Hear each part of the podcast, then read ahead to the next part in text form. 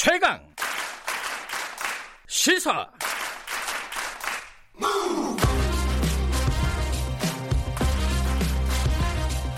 지금 여러분께서는 김경래 기자의 최강 시사를 듣고 계십니다. 네, 지금 어, 코로나19 방역이 어, 비상이죠. 근데 이게 어, 사실 경제로 미치는 파장도 걱정이 많습니다. 증시가 지금 미국 증시가 폭락을 하고 있고 우리 증시도 어, 비슷한 양상을 보이고 있고요. 어, 그리고 경제 성장률 전망치 계속 낮아지고 있고 이게 언제까지 어느 정도의 파급 효과를 미칠지 어, 걱정하시는 분들이 많습니다. 경, 연세대 경제학과 성태윤 교수님과 함께 이 얘기 좀 나눠보겠습니다. 안녕하세요. 네, 안녕하십니까. 일단 이게 좀 어, 과거의 얘기부터 잠깐 여쭤보면요. 쉽게 말해서 예전에 저희들이 이런 감염병을 많이 겪지 않았습니까? 사스 2002년에 있었고 2009년에 신종플루, 2015년에 메르스. 그때와 비교해서 어떻게 보세요? 지금 상황은? 어, 그 당시보다는 조금 더 심각하다고 볼 수 있을 것 같긴 합니다. 네. 왜냐하면 사스 같은 경우를 대표적으로 볼 수 있는데요. 네. 어, 메르스는 어, 당시 우리나라 안에 일부 병원을 통, 어, 통해서 감염 네. 확산이 있긴 했지만 어, 기본적으로는 경제에 아주 큰 영향을 미쳤다고 보기는 조금 어려울 것 같고요.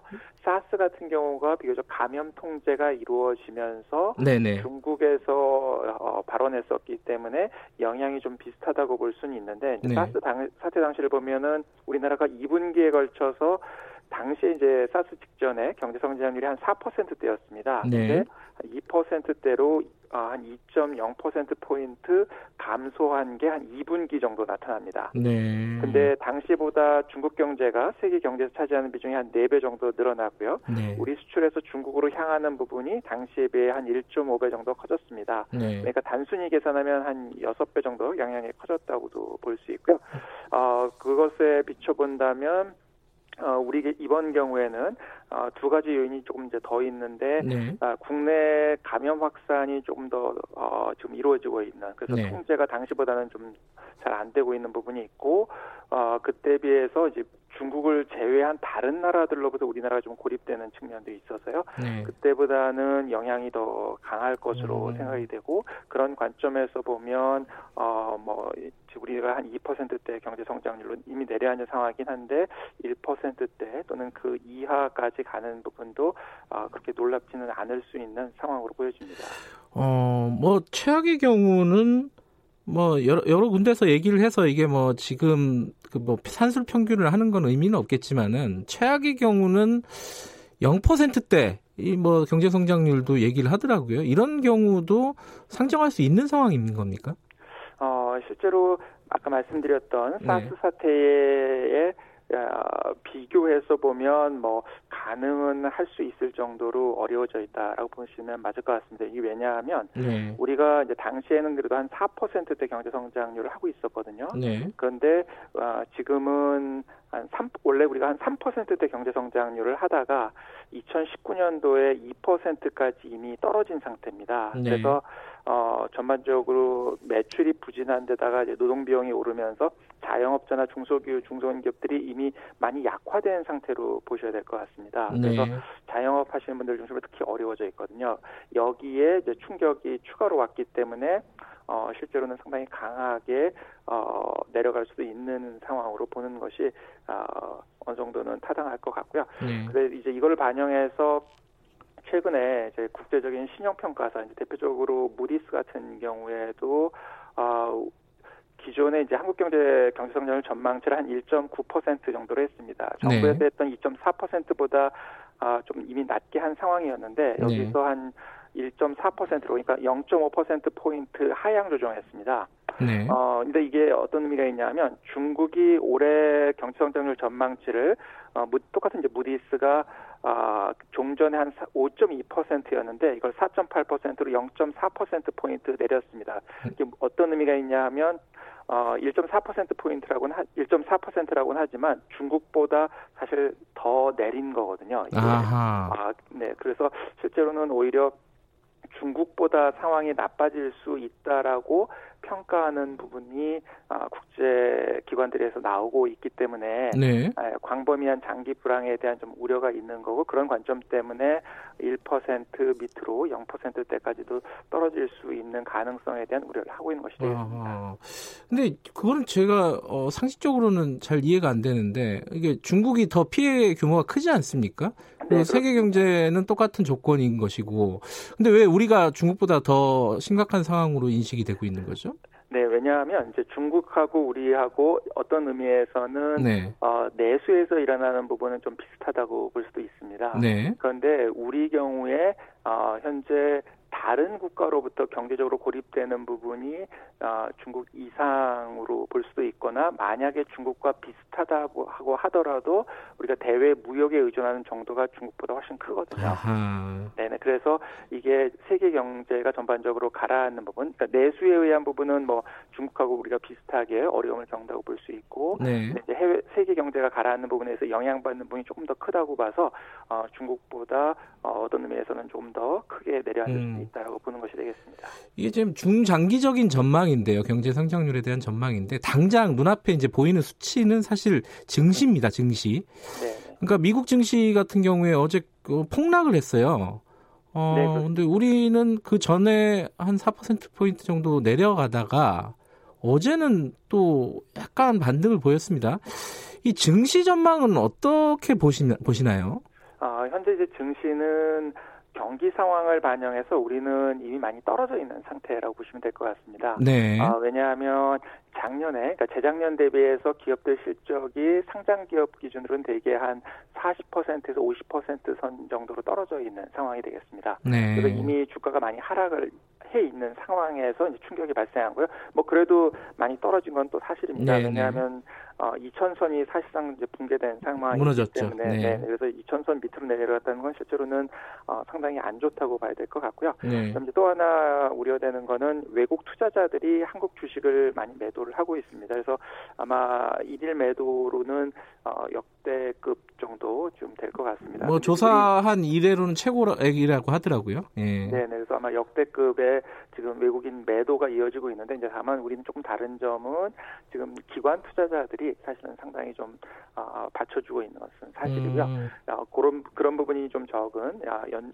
미국의 경우에는 어, 훨씬 하락폭이 큰 것으로 이해하실 수 있겠습니다. 그리고 또 하나는 어, 경기 상황을 우려를 해서 이제 미국 연방준비제도 이사회에서 0.5% 포인트 한 이제 뭐 시장 사람들 용어로 50bp라고 보통 부르는데 네. 그 정도를 상당히 큰 폭으로 금리를 낮췄습니다. 네. 이게 어, 경기 상황 악화에 대한 우려를 오히려 강하게 신호를 보내는 것으로 시장에서 인식을 하면서 이 부분도 추가적으로 오히려 금리 인하가 경기 어, 주식시장 상황을 개선하기보다는 아. 어, 좀더 악화시키는 데 영향을 준 것이 아닌가 이렇게 평가하고 있습니다. 금리 말씀하셨으니까 더 여쭤보겠는데요. 그 미국 금리가 추가 더 인하할 가능성이 있다고 계속 보도가 나오더라고요. 어떻게 보세요? 어 이제 그 당시에 하면서 그 네. 연준 의장 우리나라 치면 이제 중앙은행 총재가 되겠죠. 기자회견을 하면서 이렇게 얘기를 했었습니다. 바이러스 및 바이러스 차단 조치가 미국과 해외 경제에 당분간 영향을 줄 것이다 이런 표현을 했거든요. 네. 그러니까 당분간 영향을 줄 것이라는 것은 영향이 지속적으로 나타날 것 같고 그 말은 상황을 반영할 수 있다라는 부분이 되겠고요. 네. 그런데 실제 또 하나는 어, 물론 이제 미국이 상대적으로 다른 나라들에 비해서 연방준비제도 이사회가 독립적이긴 하지만 미국 역시 이제 선거를 앞두고 있고 어, 미국의 이제 트럼프 행정부에서 계속해서 금리 인하에 대한 요구를 하고 있는 상황입니다. 네. 네 그래서 이제 그런 부분들이 추가적으로 반영될 수 있다라고 보는 것이 어, 현재 이제 시장에 많이 나와 있는 이야기가 되겠습니다. 네, 미국이 이렇게 추가적인 금리 인하 이미 했고 또 이제 만약에 한다 그러면은 이제 우리가 문제 잖아요. 네. 우리가 지금 현재 기준금리가 1.25%인가요? 네, 그렇습니다. 더 인하할 여력이 있습니까, 지금? 유동성이 많다, 이런 걱정도 있어요. 아, 좀 이제 이렇게 생각하시면 좋을 네. 것 같습니다. 그 우리나라의 가, 금리 정책하는데 결국 이제 가장 중요한 거는 경기 상황이라고 볼 수 있는데 실제로는 예. 신종 코로나 바이러스에 의한 최근 사태가 악화되기 이전에도 금리 인하가 필요할 정도로 어, 경기 상황 자체는 사실 나빠져 있었습니다. 네. 예를 들어서 이제 1월 같은 경우에 어, 이제 일부에서는 경기 회복되고 있다라고 하신 분들도 있긴 했지만 실제로는 1월의 경제 지표를 보면 전 산업 생산이 1년 전보다 한 마이너스 0.5%, 광공업 생산도 마이너스 2.4%, 네. 설비 투자는 한 마이너스 3.8% 이렇게 1년 전보다 막 떨어지고 있는 상황이긴 했거든요. 네. 이제 금리 인하가 필요할 정도로 경기 상황이 악화돼 있었습니다. 근데 이제 금리를 낮추는데 좀 또 어려운 점이 있었던 것도 사실입니다. 그런데 네. 첫 번째로는 미국이 금리를 당시에는 인하하지 않아, 않고 있는 상황이었거든요. 네. 그러니까 아무래도 미국이 금리를 인하하지 않은 상황에서 우리가 움직이는 거에 대한 부담이 있는 건 사실이고요. 또 하나는 여전히 부동산 시장이 좀 불안한 부분이 있었습니다. 네. 네, 그 다음에 어, 또 환율이 상당히 좀 불안했거든요. 네. 그래서 이런 측면 때문에 금리 조정이 좀 어려운 상황이었다고 볼 수는 있습니다. 그런데 어, 어쨌든 지금은 미국이 금리를 인하한 상황이고요. 네. 어, 뭐 다른 상황들은 뭐 그렇게 개선됐다고 보기는 어렵 어렵지만 어.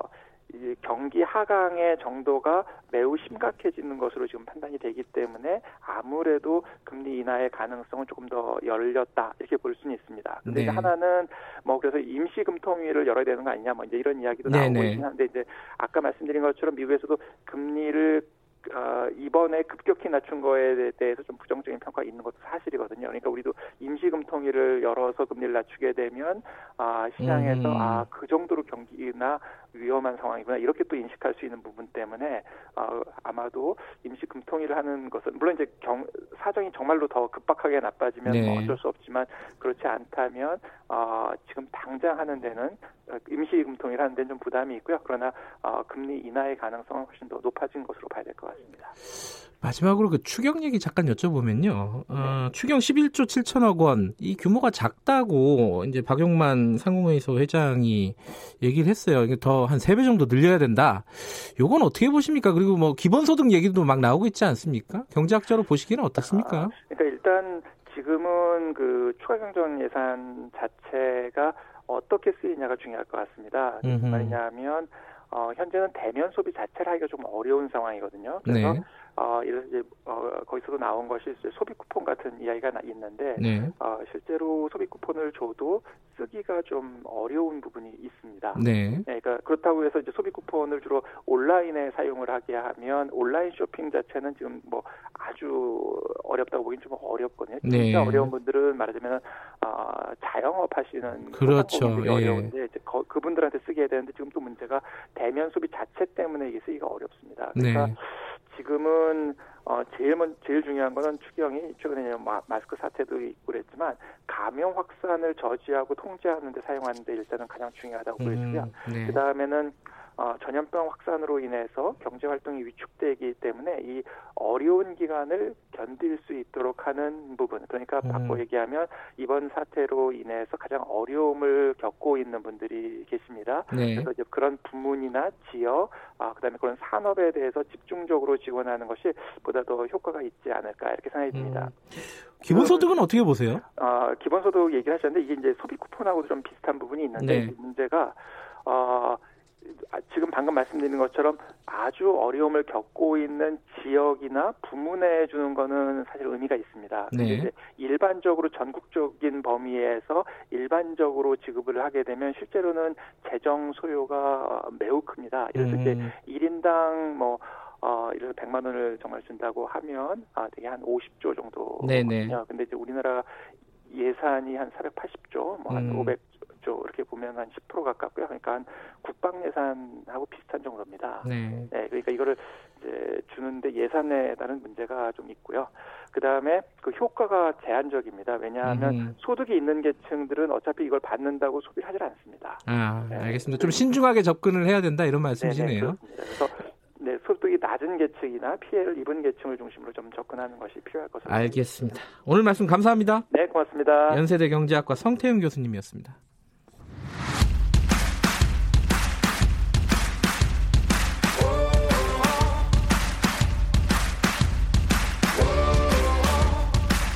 여러분의 아침을 책임집니다. 오늘 하루 이슈의 중심 김경래 최강 시사.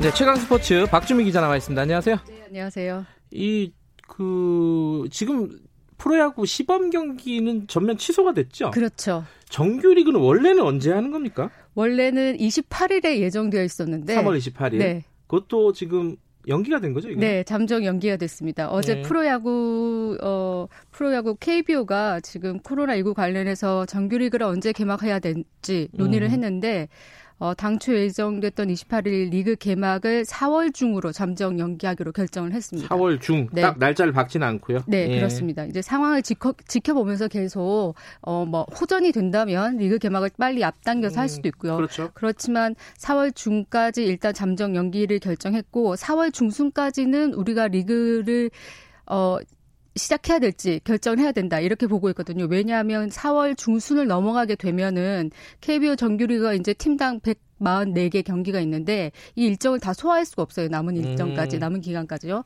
그래서 이제 4월 중순까지는 무조건 어떻게 해서든 개막을 논의하고 만약에 호전이 되면 빨리 앞당길지만 4월 중순을 넘기지는 않겠다. 이런 상황이 안 좋으면 뭐 무관중 경기 이런 게 펼쳐질 가능성이 높겠네요. 무관중 경기는 뭐 당연히 좀 이뤄질 것 같고요. 또 예. 특히 대구 경북을 연고로 한 삼성 라이온즈 같은 경우는 원정 경기를 먼저 배치해서 홈 경기보다는 원정 경기를 먼저 배치해서 음. 리그를 꾸려 나가겠다. 이런 방안까지도 검토하고 있고 뭐 더블헤더 월요일 경기 이런 계획도 갖고 있습니다. 프로 축구도 지금 사실상 어, 연기가 돼 있는 상황 상황인 거고요. 네, 그렇죠. 자, 농구 소식 하나 알아볼까요? 농구 국가대표 감독의 여성 감독이 선임이 된다. 근데 네. 이게 뉴스예요? 지금까지 없었던 거예요? 네. 올림픽에 나가는 여자 대표팀의 첫 한국인 여성 지도자가 되는 건데요. 네, 남자 예. 감독들이 다 이제 지휘봉을 잡았었는데 네. 여자 농구 대표팀의 감독 후보군에 예. 전주원 코치와 정선민 코치 네. 여자 농구의 전설이잖아요. 네, 이두 네. 감독이 이제 최종 후보에 올랐습니다. 지난달 초에 도쿄올림픽 최종 예선에서 우리가 좋은 성적 거두고 12년 만에 올림픽 본선 진출을 이뤄냈었는데 그 과정에서 감독의 뭐 전술 그리고 선수 기용 문제가 이제 논란이 되면서 음. 기존 감독과는 재계약하지 않고 계약을 연장하지 않고 네. 새 감독을 뽑기로 했는데 어, 공개 응모를 했어요. 4명이 후보에 올랐는데 그리고 어제 면접을 했거든요. 그런데 전주원 코치와 정선민 코치가 아, 최종 후보에 올랐고 두 명이 올라간 거군요. 네, 예. 이두 분 중 어떤 분이 지휘봉을 잡게 되더라도 올림픽에 나가는 한국 어, 어, 한국인 여성 감독이 되는 건데 첫 구, 어, 단체 구기 종목의 한국인 아하. 여성 감독이 되는 건데 네. 두 사람 중에 어느 분이 될지는 이달 말에 결정이 음, 될 거라고 봅니다. 여기도 유리천장이 좀 있었군요. 그렇죠. 네, 박지우 기자였습니다. 고맙습니다. 감사합니다. 네, 김경래 최강 시사 1분 여기까지고요. 잠시 후 8시에 2부로 돌아옵니다.